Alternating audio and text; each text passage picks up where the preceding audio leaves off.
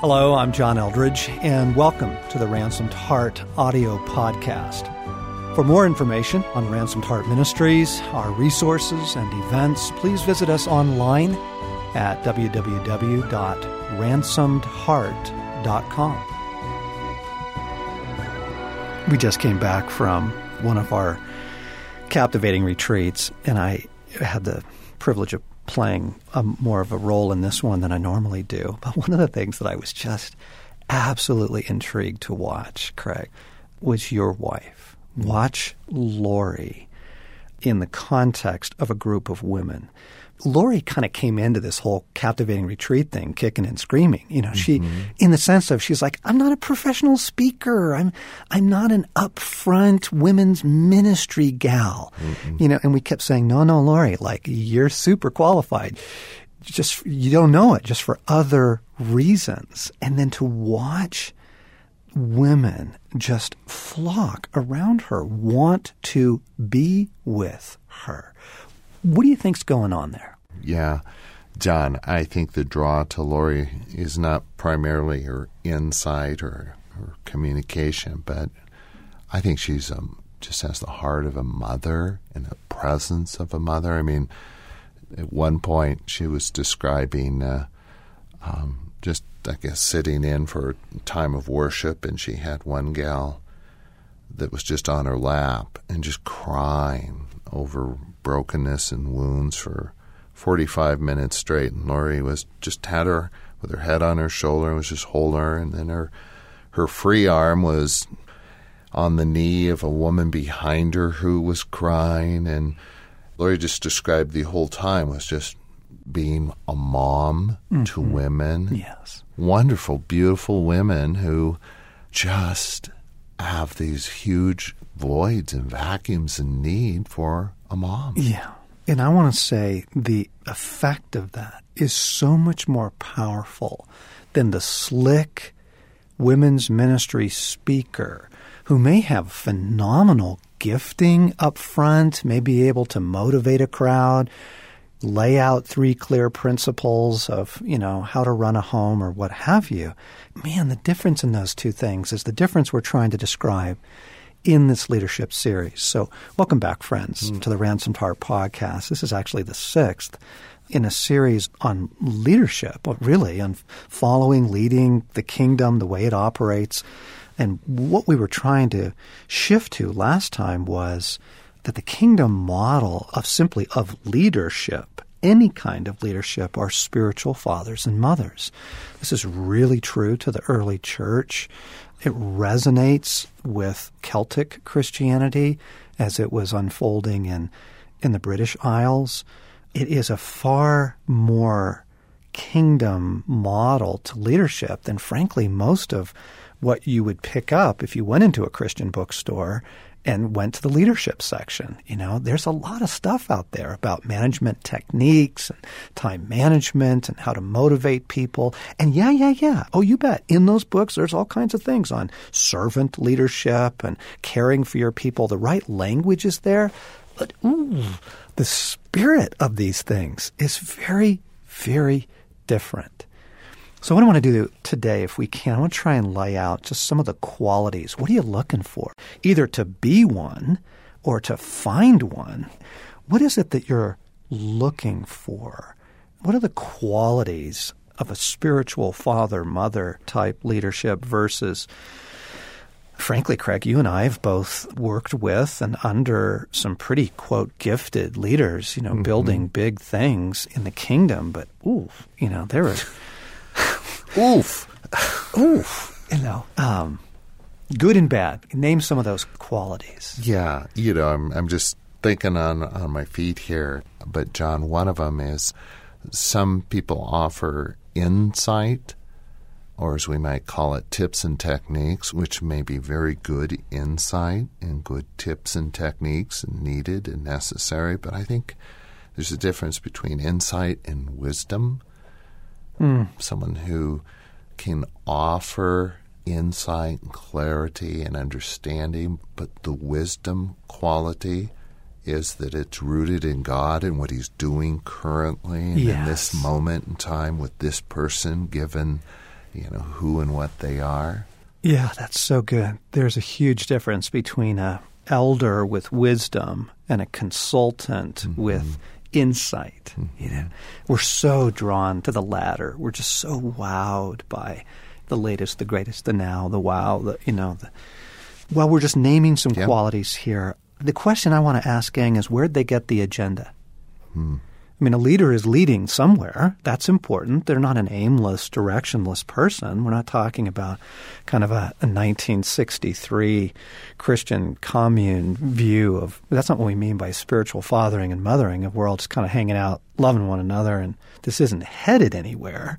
You know, Paul's clearly leading, right? Peter, James, John, they're clearly leading the early church, but just ask where'd they get the agenda? Whose agenda is this? Yeah. In other words, do they walk with God? Do they walk with God? What a difference. Oh my goodness. Versus operating from principles, tips, however good they may be, to do they know God?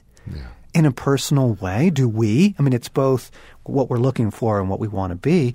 And if there's an agenda, you know, we're going to start this mission. We're going to open this class. We're going to build this this church. We're going to you know change our school board. Whatever it is, where'd they get the agenda? Yeah, yeah. You know, spiritual father and mother. You, you just clearly sense. Oh, this is this is what God's up to. Yeah. This sounds like I'm blowing my own horn, but I've been working with a local pastor, and one of the stories he tells, I've heard him tell it to others in my presence, is a couple years ago, he came in with a question as a pastor. He wanted to know, how do I do the four streams in my church?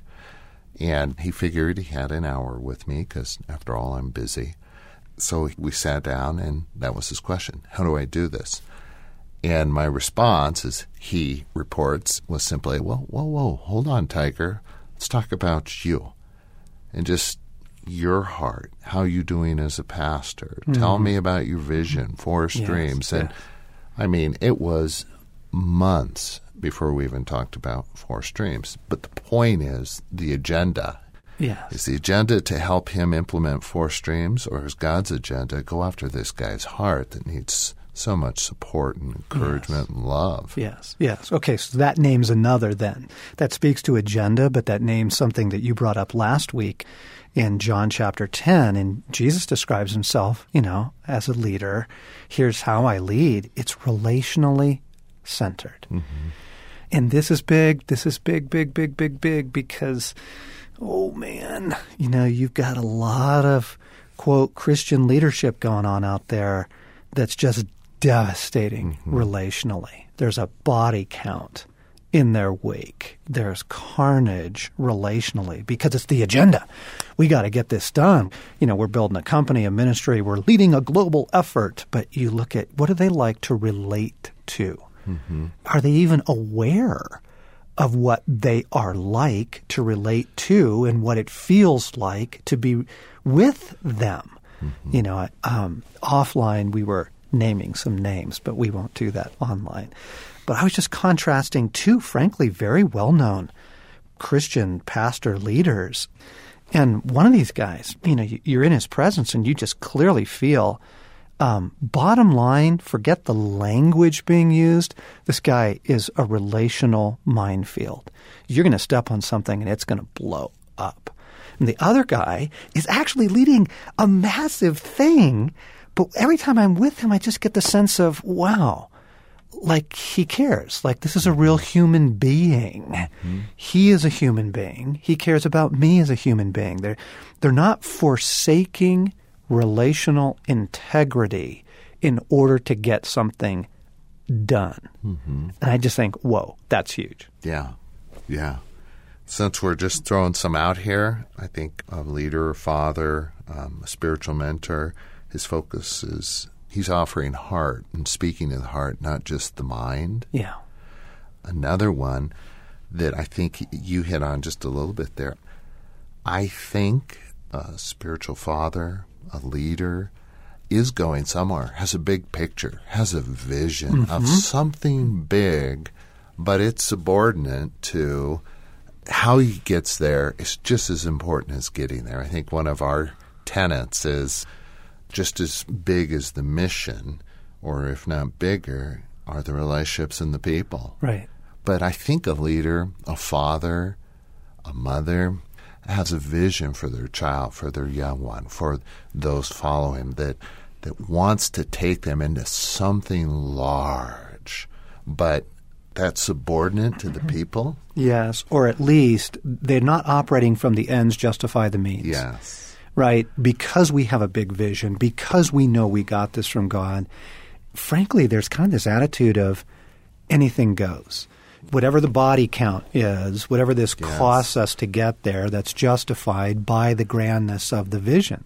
You go, no, the integrity of how you got there Yes. is going to deeply shape the effectiveness of that grand vision. I mean, you may have a vision from God, but if you're going about realizing it in really godless ways, and I'm not talking about drugs, alcohol, affairs, I'm just talking about using and abusing people, finances, personal agendas, self promotion, all that stuff. You may reach that quote vision, but it will be hollow. It won't have the power of God in it. So let me name another thing that I was thinking about on the way in this morning. When you're with a, a godly leader, a spiritual father or mother, you get the sense that issues of personal validation for them, they're just not at stake in this. Or to contrast it, the gifted, though broken leader, oh, you just constantly sense their relational style, the way they dress, you know, how hip they are from the platform is frankly all about them. Yes. They're Yeah. desperate to be liked. They're desperate to be liked. And I think that's really dangerous. That's really dangerous for a couple of reasons. One, if they're desperate to be liked, if this is a lot about winning the praise of their followers, you know, being adored, if it's about that, it's going to compromise their spiritual leading, their fathering, their mothering. And for one thing, they won't be able to make the hard calls. I'm thinking of an older gentleman that you and I both know that has the ability to say really disruptive things, but in such a kind and loving way. And the reason is, bottom line, it's not that he doesn't care what you think about him, because that can be kind of uh, harsh. It's just that he's free from those things. He's not leading from that place, you know, and it allows it allows a leader to lead and say, gosh, you know, whether it's a personal issue or a group issue or an agenda issue, hey, I hear you, understand why you want to go there. That's actually not a good choice. Here's why. You know, and there isn't the fear of man, mm-hmm. right? Mm-hmm. Personal agendas make me feel great, kingdom building. Yeah. Well, I'm I'm getting lit up here because all kinds of things are coming to mind, John. I mean, I think the worldview of a leader is huge. I mean, does this father, does this mentor, does this leader have a a good worldview that includes there's an enemy, brokenness are categories? I mean, this needs to be someone who's rooted in God and understands and sees the world and people and problems and issues like God mm-hmm. does. Mm-hmm. Um, you know, Oh, I mean, huge because back to this consultant thing that I was referring to earlier. So I'm in this phone call and the whole thing's kind of breaking down. And I think that was part of why they invited me to be like an advisor into it. But I raised issues of warfare and you could just hear silence on the other end of the line, you know, and I wanted to go, you are the leaders of this thing and you are not thinking in those categories? Like that's, that's malpractice. That's leadership malpractice. You can't dismiss basic biblical categories like warfare or like the human heart Yes. or intimacy with God, hearing God. You, you kind of raise the question, hey, what have you heard from God on this? And you get that glazed, sort of silent look back, and you go, uh oh, whatever else may be going on here, this person's not walking with God? Yikes! Run! Yeah. The other one I'd say is uh, I'll call it the sniff test. Yeah, if it uh, looks like a duck, walks like a duck, quacks like a duck, it's probably a duck. Um, what's the fruit of this person's life? Is this someone you enjoy being with. I mean, as a follower, you have um, a God given intuition that is intended to protect you from things you can't see or don't know. I mean, to ask God, is this someone I should submit to, spend time with, let shape or influence me? That's huge. If you're the leader, it's like, are you present, engaged, and really there? But the sniff test is if it doesn't look right, smell right, seem right, and it probably ain't right. And Yep. take that to heart. Yes, I love Oswald Chambers says, "Don't ignore the intuition that God gave you." Yes. That's that's huge. What else comes to mind, Craig, on either the you know the good or the bad side of finding or being a spiritual father, mother, kingdom type leader? for me personally, when I look back at the men and the women who've influenced me most, what's remarkable is time spent with them, whether it was over a meal in a home or a cup of coffee at a coffee shop or in some intense moment or casual conversation, it seemed like more times than not, I left my time with this person just yearning for more of God. Mm. You know, I, mm. I didn't walk away going, "Oh, that was entertaining," or "Boy, that was helpful," which it may have been both. The hmm. difference between spending time with someone who I just felt like I've left a richer person hmm. in terms of hungering, yearning. I long for more of God, and I actually would like to be more like that person. They capture something that that strikes me deeply as the kind of man or person I'd like to be. Huge. I mean, there you go. You said you shall know them by their fruit. What's the fruit of being in their presence? And, or going to their seminar or reading their books or, you mm-hmm. know, whatever it might be. This is an interesting category and it might surprise people at first, but the question I want to ask is have they suffered? Hmm. And how have they handled their suffering? I don't trust anybody who hasn't suffered, not because their motives are bad, but just because they're naive. A spiritual father and mother, by this point in the journey, by this point where they're now ascending to influence and power and, and leadership over others, um, they've suffered. And the suffering has shaped their character in good ways, you know, not the bitterness, cynicism, resignation, betrayal by God stuff, but more in the direction of compassion, empathy. And what got me to that question was I actually was thinking of a previous one, and that was another quality that seems to go hand in hand with this is their gifting is always a servant of love. Hmm.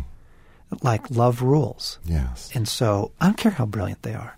How do they love? I don't care how much training they have. How do they love? Now you need brilliance. Like there's a place for training.